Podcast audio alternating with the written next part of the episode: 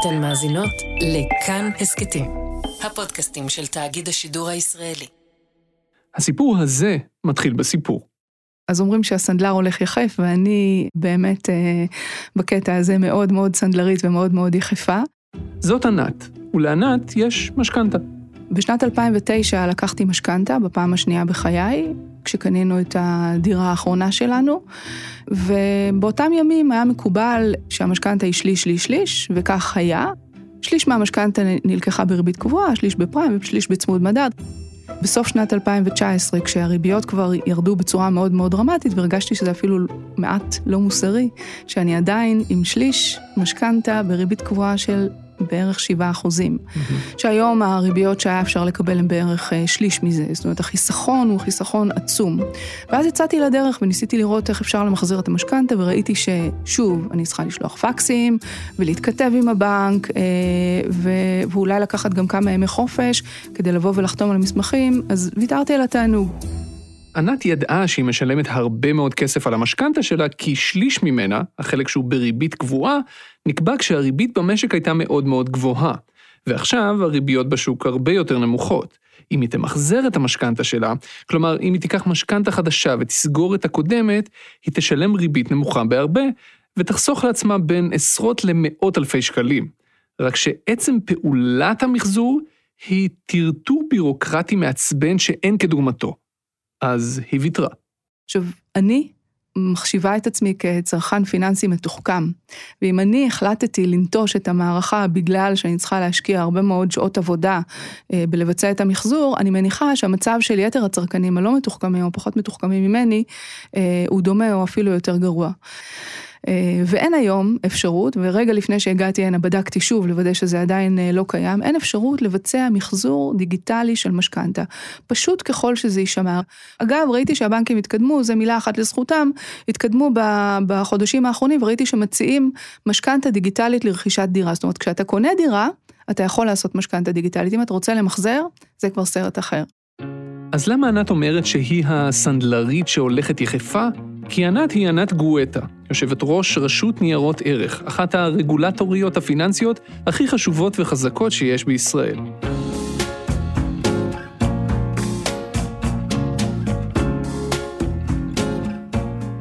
היי, אתם על חיות כיס, אני שאול אמסטרדמסקי, וזה עומד להיות פרק נטול קורונה. פרק שמדבר על העולם שהיה פה לפני, על העולם שיהיה פה אחרי, ועל למה כולנו משלמים מלא מלא מלא כסף עודף לבנקים, בזמן שאנחנו בעצמנו מייצרים את הגופים שהיו יכולים להוות תחרות לבנקים, אבל אז אנחנו לא נותנים להם לעבוד בישראל. וזה הרגע להציג את ענת באופן מלא. אז אה, שמי ענת גואטה, אני יושבת ראש רשות ניירות ערך מינואר 2018, ואני מנהלת הפעילות של הרשות בשנתיים וחצי הקרובות כנראה. אז כן, מתברר שליושבת הראש של רשות ניירות ערך, הרגולטור של כל החברות שנסחרות בבורסה, וגם של כל תעשיית קרנות הנאמנות ותעודות הסל וכאלה, לענת יש משכנתה מ-2009, שלפחות על שליש ממנה היא משלמת ריבית הרבה יותר מדי גבוהה. והיא יודעת את זה היטב, אבל התסכול ובזבוז הזמן שכרוכים בלמחזר את המשכנתה הזאת, מונעים ממנה מלהקטין את המחיר העודף שהיא משלמת. ולכאורה, זו לא שיחה שהייתי אמור לנהל עם יושבת הראש של רשות ניירות ערך, אלא עם המפקח על הבנקים. אחרי הכל, הפיקוח על הבנקים הוא הרגולטור של הבנקים. אז זהו, שדווקא בגלל שהיא לא הרגולטור של הבנקים, ענת גואטה חושבת שצריך לעשות משהו לגבי מידת התחרות בענף הבנקאות, ובנוגע לעובדה שהענף הזה לא כל כך מאפשר לטכנולוגיה לעבוד כמו שהיא הייתה יכולה לעבוד. והיא חושבת שהיא יכולה להיות זו שתעשה את המשהו הזה. זה בדיוק מה שגרם לה להבין הסיפור עם המשכנתה שלה. הוא גרם לה להבין שאם היא רוצה למחזר אותה, אז הגיע הזמן שהיא תעשה משהו בקשר לכל המצב הזה, אחת ולתמיד. אני חושבת שהשם הכי מדויק לתחום הזה הוא בעצם אה, יצירה של זאפ פיננסי. כי היום הציבור הצרכנים הישראלי לא יודע להתנהל באי-קומרס בלי זאפים אה, צרכניים כאלה. ואפשר לתת מגוון רחב של דוגמאות, אפשר להתחיל מאמזון וכלה ב-Airbnb וטראבליסט, וכל הרגלי הצריכה שלנו בעצם הם סוג של זאפים, אה, שבאמצעותם אנחנו מבצעים אופטימיזציה להחלטה הצרכנית שלנו וממקסמים ערך צרכני, זאת אומרת אנחנו רוצים לשלם כמה שפחות על אותו מוצר. בישראל אין זאפ פיננסי. אם אתם רוצים לקנות טוסטר, תיכנסו לזאפ או לכל מנוע השוואת מחירים אחר. אם תרצו להזמין חופשה, אז יש לכם לפחות ארבעה או חמישה אתרים של השוואת מחירים. כלומר, בימים שהיו חופשות. אפילו חבילות תקשורת כבר אפשר להשוות אונליין. רק מוצרים פיננסיים כמעט שלא ניתן להשוות, למעט השוואה של תשואות ושל דמי ניהול של גופי פנסיה, ואפילו זה לא בדיוק אינטואיטיבי. והמצב הזה, המצב הזה מעצבן את גואטה. בדיוק. המערכת מתחילה לאט לאט לנוע לכיוון יצירה של זאפים פיננסיים, אבל הם מאוד לוקאליים ומאוד אה, נישתיים או אפילו מגמתיים, אבל הם לא זאפ במובן ההוליסטי של המילה, שאתה יכול לראות את כל תמונת האלטרנטיבות שלך, ובאמצעות קליק לבחור מה טוב בשבילך ולסגור. נסו לדמיין את זה שנייה. יש לכם קצת כסף ואתם נגיד רוצים לסגור אותו בפיקדון. מי ייתן לכם הכי הרבה ריבית על הכסף שלכם? איך תבדקו את זה בכלל? סביר להניח שתלכו לבנק שלכם ותקבלו שם הצעה, וזהו. זו הרי ממש טרחה ללכת לבנקים אחרים לבדוק, נכון? זה יגזול מכם ממש הרבה זמן. שלא לדבר על זה שאם אין לכם חשבון בבנק אחר, זה בכלל יהיה חתיכת כאב ראש לפתוח שם פיקדון. אין מקום אחד שבו אתם יכולים להשוות. ואנחנו לא מדברים רק על פיקדונות, זו סתם דוגמה. איזה גוף ייתן לכם את ההלוואה עם הריבית הכי נמוכה, או תנאי ההחזר הכי טובים? איזה בנק מציע את האוברדרפט הכי זול? איזה גוף פיננסי ייתן לכם את שירותי ייעוץ ההשקעות הכי טובים? קדחת. אם אתם רוצים לעשות שופינג פיננסי בישראל, אין לכם אפשרות נוחה לעשות את זה. טוסטר כן, שופינג פיננסי לא. נכון. זה מצריך אה, כיתות רגליים, הרבה מאוד אה, שעות אה, שיחה בטלפון, ובסוף, כנראה שבסוף, בסוף, בסוף הדרך, הבנק יגיע למסקנה ששווה לו לשמר אותך, ואז הוא פשוט יוריד לך את המחיר ויגיד לך, אוקיי, בוא תישאר איתי. כל הקונספט הזה של הכנסת התחרות לשוק השירותים הבנקאיים, בעצם נבעה מתפיסה שצריך לייצר איום תחרותי לבנקים. והאיום התחרותי הזה אמור להיווצר באמצעות כניסה של שחקנים חדשים, שהם למעשה חברות שאנחנו קוראים להן חברות חוץ-בנקאיות, היום אנחנו מכנים אותן גם בשם חברות פינטק. לפי גואטה, חברות פינטק, כלומר חברות של טכנולוגיה פיננסית, היו יכולות להוות איום תחרותי על הבנקים. למשל, גופים כאלה שיקימו וינהלו זאפים פיננסיים כאלה, כלומר, ישאבו מידע מכל מיני גופים פיננסיים וייתנו לכם הצעות מחיר במקום אחד, ואז תוכלו באותו מקום ללחוץ על כפתור ולקנות את השירות הפיננסי שבא לכם. או חברות פינטק שיציעו לכם את השירותים שמתחרים בבנקים.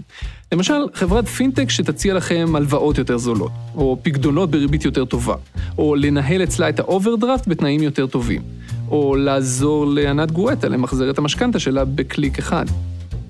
למשל, אה, פתרון של אה, מחזור משכנתה דיגיטלית יכול להתבצע באמצעות חברת פינטק שיודעת לאסוף מידע מכל ספקי השירות הזה שקרוי משכנתה, מכל הספקים הרלוונטיים, והצגה ללקוח אה, מה האלטרנטיבה הטובה שהוא יכול לבחור בה. וזה החלק שבו זה נהיה מתסכל במיוחד. בישראל יש מאות חברות פינטק, סטארט-אפים פיננסיים שונים. חלקם מספקים שירותים לבנקים, אבל חלקם מספקים שירותים ישירות לעסקים ולצרכנים ביתיים ומתחרים בבנקים. פשוט לא בישראל, רק בחו"ל. בתחום הפינטק, ישראל נחשבת לאחת המדינות המובילות בעולם. מדינת ישראל יצרה כ-600 חברות פינטק, שאם היינו מחברים אותם ביחד לאיזושהי מערכת אחת הוליסטית, היינו מקבלים מכונה מדהימה, שיודעת לתת פתרונות צרכניים מאוד מדויקים ומאוד אופטימליים להרבה מאוד בעיות אה, פיננסיות שאנשים נתקלים בהם בחיי היומיום שלהם. מה שצריך לעשות בעצם כדי לאפשר לצרכן הישראלי ליהנות מכל הטוב הזה ולשלם פחות עבור אותם שירותים שהוא מקבל בבנק, צריך לחבר את מכונת הפינטק הזאת אה, לתשתיות המידע הבנקאיות, ובכך בעצם לאפשר לסינכרון הזה של המידע אה, לזרום ולאפשר לצרכן לקבל באמת את התיק האופטימלי מבחינתו. אז יש מדינות בעולם שהחיבור הזה קרה באופן טבעי, בארצות הברית למשל ובצפון אמריקה, מכיוון שמדובר בשווקים מאוד גדולים, בכמות אה, אדירה של צרכנים, השוק הבין לבד שהחיבור של המכונה הזאת לתשתיות הקלאסיות ייצר המון ערך ורק יגדיל את העוגה. בואי בוא נגיד שנייה מה זה אומר. מה זה אומר שהבנקים פותחים את תשתיות המידע? המשמעות היא שלמעשה הבנקים מאפשרים לצדדי ג', חברות פינטק, להתחבר למערכות המידע של הבנקים בממשקים טכנולוגיים ולשאוב את המידע החוצה בפרוטוקולים שהם אה, מקובלים, מוסדרים, מפוקחים, ובכך למעשה להציג ללקוח בקליק את תמונת האלטרנטיבות שלו. זאת אומרת, אתה, כשתיכנס לחשבון הבנק שלך, אתה תוכל להקיש על איזשהו כפתור, כפתור ירוק, שבו אתה מאשר לשתף את המידע שלך עם אותם צדדי ג', אה, אותם צדדי ג' ישאבו את המידע מהחשבון שלך, יסנכרנו אותו מול כל ספקי המידע האלטרנטיביים, זאת אומרת שאם יש לך הלוואה צרכנית בחשבון בריבית, אה, לא יודעת מה, של 12 אחוז, עכשיו אותו אה, גורם ישאב את המידע החוצה, ישווה אותו לכל הספקים האפשריים בחוץ, ויגיד לך שהנה אצל X היית יכול לקבל את אותה הלוואה בריבית של 6 אחוז, או בריביות כאלה ואחרות, ואתה למעשה תוכל להקליק ופשוט לקבל את השירות הזה מספק חיצוני בלי להעביר את כל החשבון אה, למקום אחר. וכאן אנחנו מגיעים ללב הבעיה. יש לנו את שני חלקי המשוואה. מצד אחד אנחנו, ישראליות וישראלים שמשלמים יותר מדי כסף על השירותים הפיננסיים שהם צורכים. זה אומר ריבית גבוהה מדי על האוברדרפט למשל, או על כל הלוואה אחרת, או ריבית נמוכה מדי על הפקדונות, או ייעוץ השקעות לא באיכות גבוהה מספיק, או משכנתאות שקשה למחזר. וזה רק בתחום הבנקאות, עוד לא אמרתי מילה על פנסיה וביטוחים. אז אנחנו הצד הראשון במשוואה. אנחנו משלמים יותר מדי כסף ומקבלים בתמורה שירותים לא משהו. וגם הצד השני של המשוואה נמצא פה. יש לנו חברות סטארט-אפ כחול לבן שמספקות שירותים שחלקם לפחות פותרים את הבעיות האלה באמצעות טכנולוגיה יעילה, ממשקים נוחים ודברים כאלה. אז מה חסר בשביל לחבר בין צד א' של המשוואה לצד ב'? מה חסר בשביל שגופי הפינטק האלה ייתנו לנו את כל השירותים האלה, במקום רק לייצא אותם לחו"ל? במילה אחת, דאטה. בשתי מילים, נגישות לדאטה. ובהרבה מילים, הבנקים הישראלים לא באמת מאפשרים גישה לצד ג' לגופי פינטק כלשהם, למידע שלנו, כי הם רוצים לחסום תחרות. זה באינטרס שלהם לחסום את התחרות. זו השורה התחתונה של גואטה בכל אופן.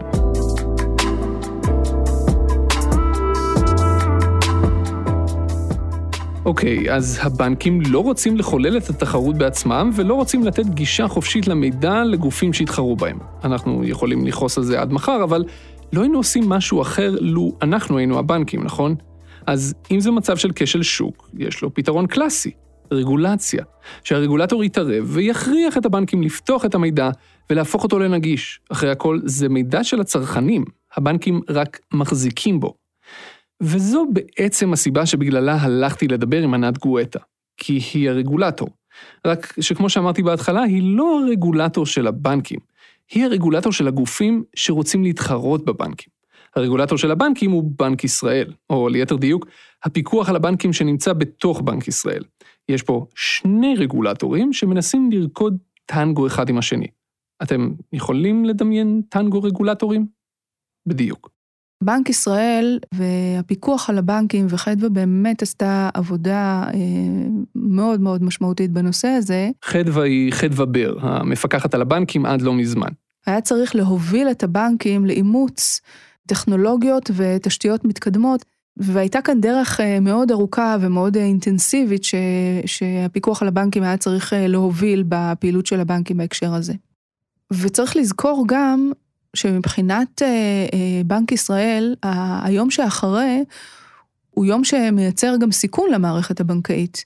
כי המשמעות היא שהבנקים שבנויים היום על אה, רווחיות שמשרתת יציבות טובה, המערכת הבנקאית הוכיחה את עצמה במשברים האחרונים, יש סיכון למודלים העסקיים של הבנקים כתוצאה מזה שייכנסו שחקנים ותיפתח תחרות אגרסיבית על מנועי הצמיחה הקלאסיים הבנקאיים. ולכן העבודה שבנק ישראל הוביל בהקשר של קידום חדשנות פיננסית בבנקים הייתה הכרחית וחיונית על מנת לשמר את היציבות של המערכת הבנקאית ביום שאחרי ובעתיד, כשהמודלים העסקיים יצטרכו להתחלף במודלים עסקיים שונים. אוקיי, היא הייתה קצת מנומסת כאן.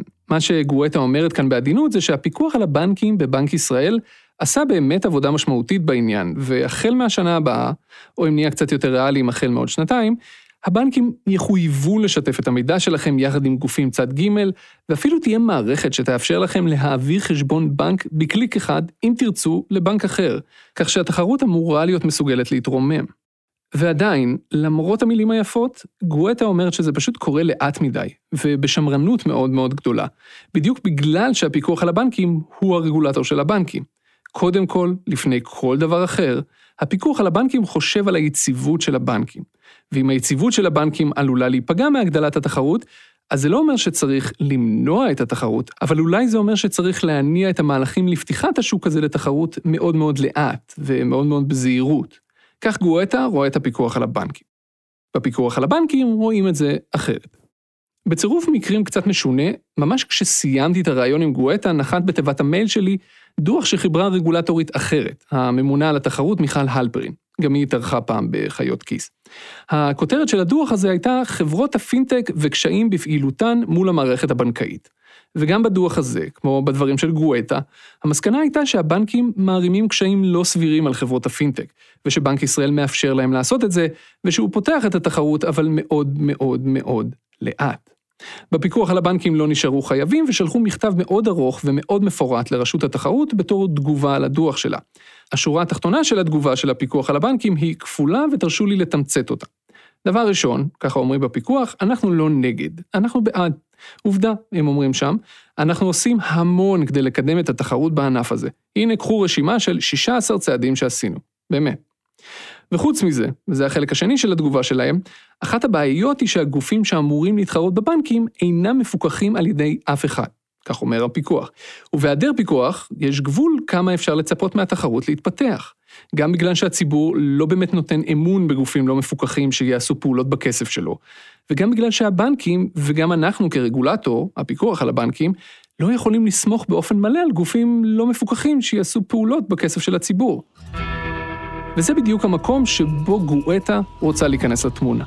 ולכן היה צורך ברגולטור חיצוני, שיהיה אמון על הכנסת התחרות ובניית האקו-סיסטם אה, בצורה נכונה ומפוקחת, שהוא חיצוני לבנק ישראל. ולמעשה אה, רשות ניירות ערך אה, קיבלה את המנדט משר האוצר לפקח ולתכלל את כל הנושא הזה של כניסת תחרות בעולמות השירותים הפיננסיים במערכת הבנקאית. כדי שהרפורמה הזאת תקרה נדרשת חקיקה, אנחנו נמצאים כרגע בתהליך של גיבוש החקיקה. התהליך הזה מתעכב כבר אה, קרוב לחמש שנים. אני חושבת שכל יום שעובר והרפורמה הזאת לא נכנסת לתוקף, הציבור הישראלי מפסיד אה, ערך רב, וגם מדינת ישראל מפסידה ערך רב, מכיוון שאותה מכונת פינטק מפוארת שתיארתי קודם, שכוללת כ-600 חברות שהן באמת פאר הטכנולוגיה הישראלית, מרביתן לא פועלות בישראל לחלוטין. הסיבה שהחברות האלה לא פועלות בישראל וגם חברות פינטק זרות אחרות היא מכיוון שהרגולציה שלנו היא רגולציה שהיא לא ברורה להן. חברות, בדרך כלל אה, חברות אה, סטארט-אפ, חברות הפינטק הן מתחילות בדרך כלל לדרכן כחברות סטארט-אפ, אה, מעוניינות לפנות לשווקים שבהם המודל העסקי שלהם הוא מודל עסקי שהם יודעים להראות בו ערך למשקיעים שלהם. ישראל היא מדינה קטנה. אנחנו לא חלק מאיזשהו איחוד אה, משהו, אה, מאירויות או אירופי. אה, מדינה של תשעה מיליון תושבים, כמה מיליוני צרכנים במקסימום, מערכת בנקאית מאוד מאוד ריכוזית, בין המערכות הריכוזיות ביותר בעולם, באירופה לבטח.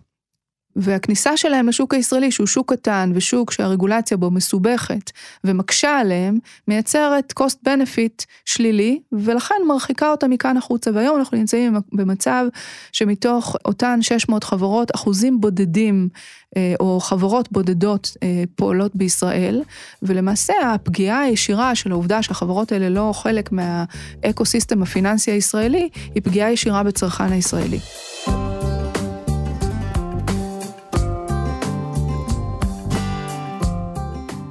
זה הרגע לעצור ולשאול, שנייה, זה בכלל שווה את זה? אנחנו בכלל צריכים את כל התחרות הזאת? כן, אני יודע שזו נשמעת כמו שאלה משונה, אבל תזרמו איתי רגע. כי הפסיכולוגיה של צרכנות פיננסית שונה בעיניי מהפסיכולוגיה של צרכנות אחרת. לקחת הלוואה זה לא כמו לקנות טוסטר, זה הרבה יותר מסובך. ואם עשיתם טעות, המשמעויות עלולות להיות הרבה יותר גדולות מאשר טוסט קצת שרוף. כלומר, נניח שהתוכנית של גואטה הייתה עובדת perfect, בלי שום בעיות. נניח שמחר היא הייתה מתחילה את הרגולציה שהיא רוצה על גופי הפינטק, ובנק ישראל היה אפילו משתף פעולה בלי בעיה, ונניח שכל גופי הפינטק האלה אפילו היו מתחילים להציע את השירותים שלהם לציבור הישראלי מחר. האם זה היה משפר את המצב? האם הציבור הישראלי היה מרוויח מזה? אז זהו שלא בטוח, או לפחות לא מיד, או לא כולם. יש פה כמה בעיות קצת יותר עמוקות. בעיה ראשונה, צרכנות פיננסית זה נושא שרוב הישראלים לא מבינים בו מספיק. תראה, אני חושבת שבסופו של דבר צריך לתת אה, לצרכן הישראלי להחליט. האם הוא בשל לנהל את הסיכון הפיננסי האישי שלו, או שהוא מעדיף שהבנק שלו יעשה את זה בשבילו. ההסדרה הזאת למעשה תעשה את השלב הראשון בתהליך הזה במובן שהצרכן יוכל לראות את כל מניפת האפשרויות מול עיניו. וזה נכון שעל הבנק חלות חובות צרכניות, אבל הבנק בסוף הוא עסק, הוא עסק למטרת רווח, אה, וכל זמן שהלקוח לא יכול אה, לקבל את האינפורמציה לגבי ההצעות הטובות יותר אה, מהבנק שלו, אז, אז הוא לא ידע עליהם לעולם.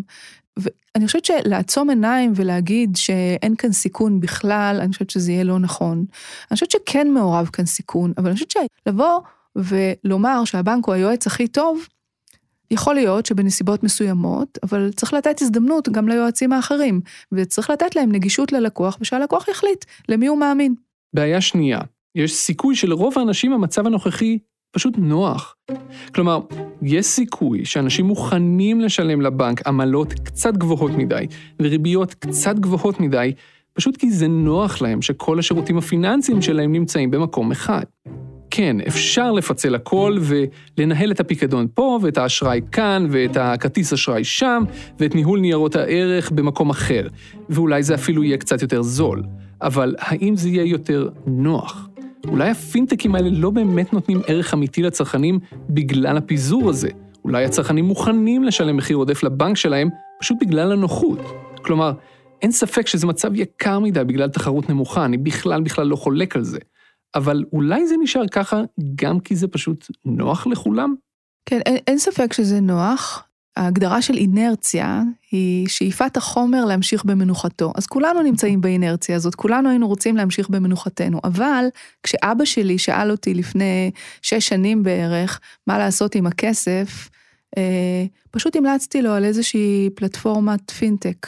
שהתשואה שהוא יכל לקבל שם על פיקדון, הייתה דומה לתשואה החלומית שהוא היה יכול לקבל לפני חמש שנים ממנהל התיקים שלו. תראה, אנחנו חיים בעולם שונה, וצריך להבין את זה, העולם משתנה, וכשמסתכלים על השוק באנגליה, יש חברות פינטק שיודעות אה, לתת את כל אה, תמונת הפוזיציה הפיננסית של הצרכן במקום אחד, באפליקציה אחת. זאת אומרת, מרגע שאפשר לחבר הקונקטיביות הזאתי, הערכים שהיא מסוגלת לייצר לצרכן היא, היא, היא מעבר לכל, לכל מה שאנחנו יכולים לדמיין. אז כשאתה אה, חושב על, על, על, על חשבון בנק שעכשיו אנחנו מפרקים אותו לחוליות, זה נראה לך כמו בלאגן. אבל לא, מרגע שאנחנו מרשתים את המערכת ומאפשרים אה, לאותן חברות פינטק להתממשק אליה, הן יודעות להציע פתרונות שמייעלים גם את ה-so called הבלאגן הזה. ויש חברות שיודעות לעשות אגרגציה של המידע ולהציג להשיג לך אותו במקום אחד. וזה תהליך של חינוך מחדש, אני מאמינה שלאנשים מבוגרים יהיה קשה אה, להפנים אותו, אבל ככל שתודעת הערך תחלחל ואנשים יבינו כמה ערך עובר לידיהם כתוצאה מהתהליכים האלה, הם לאט לאט ידעו לעשות את החישוב מחדש של העלות תועלת אה, מבחינתם. ואחרי כל אלה, יש גם בעיה שלישית שעליה לא הספקתי לדבר עם גואטה. חלק גדול מהפינטקים האלה לא באמת מנסים להתחרות בבנקים. הם מנסים להתחרות על ליבם של הבנקים. בין אם זה כי המודל העסקי שלהם זה שבסוף בסוף יבוא איזה בנק ויקנה אותם, או בין אם כל המוצר או השירות שמספקים בעצם מיועד לבנקים מלכתחילה ולא לצרכנים עצמם. וגם לפעמים פשוט האשראי המגניב והדיגיטלי שהם מציעים לצרכנים מגיע בעצם מהבנקים. בקיצור, אני לגמרי חושב שהחזון של גואטה מוצדק. אני פשוט לא בטוח שגם אם מחר בבוקר הייתה מתחילה תחרות מטורפת בענף הבנקאות, זה היה מעביר אותנו בן לילה לאחרית הימים. האמת שגם היא לא חושבת ככה. בכל מקרה, אני לגמרי מסכים שעדיף לנוע לכיוון הזה מאשר להישאר במצב הנוכחי. ועל הדרך, אם אפשר, גם להקים מערך ייעוץ פיננסי אובייקטיבי ובלתי תלוי לכל מי שרוצים לקבל החלטות פיננסיות על החיים שלהם, ואין להם גורם אובייקטיבי לשלם לו ולהתייעץ איתו. זה מאוד מאוד דרוש. כנראה שהקורונה משפיעה מאוד על הרגלי הצריכה שלנו ועל המודעות הצרכנית והפיננסית שלנו. אנחנו רואים מעבר אה, מאוד משמעותי של אה, חשבונות של אה, לקוחות פרטיים retail לגופים חוץ-בנקאיים, לפעילות מסחר בניירות ערך, ואני חושבת ש... התהליך הזה מלמד על, על כך שכשנותנים לגיטימציה לתהליכים האלה ונותנים את האפשרות לצרכן להחליט ולבחור ו, והוא רואה לנגד עיניו גם את הערך שינבע לו כתוצאה ממעבר כזה, אז הלקוח יודע גם לקבל החלטות שטובות בשבילו. ואנחנו כאן כדי לקדם את הרפורמה הזאת, וגם בהמשך בכל הכוח.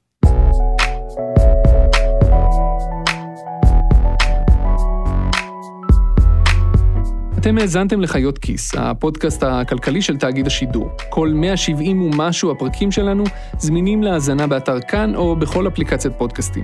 אם תחפשו חיות כיס בספוטיפיי, תמצאו גם כמה פלייליסטים שהכנו על נושאים ספציפיים, ואפילו פלייליסט אחד שתוכלו לשלוח לחברים שלכם שלא מכירים עדיין את חיות כיס ולא כל כך יודעים מאיפה להתחיל.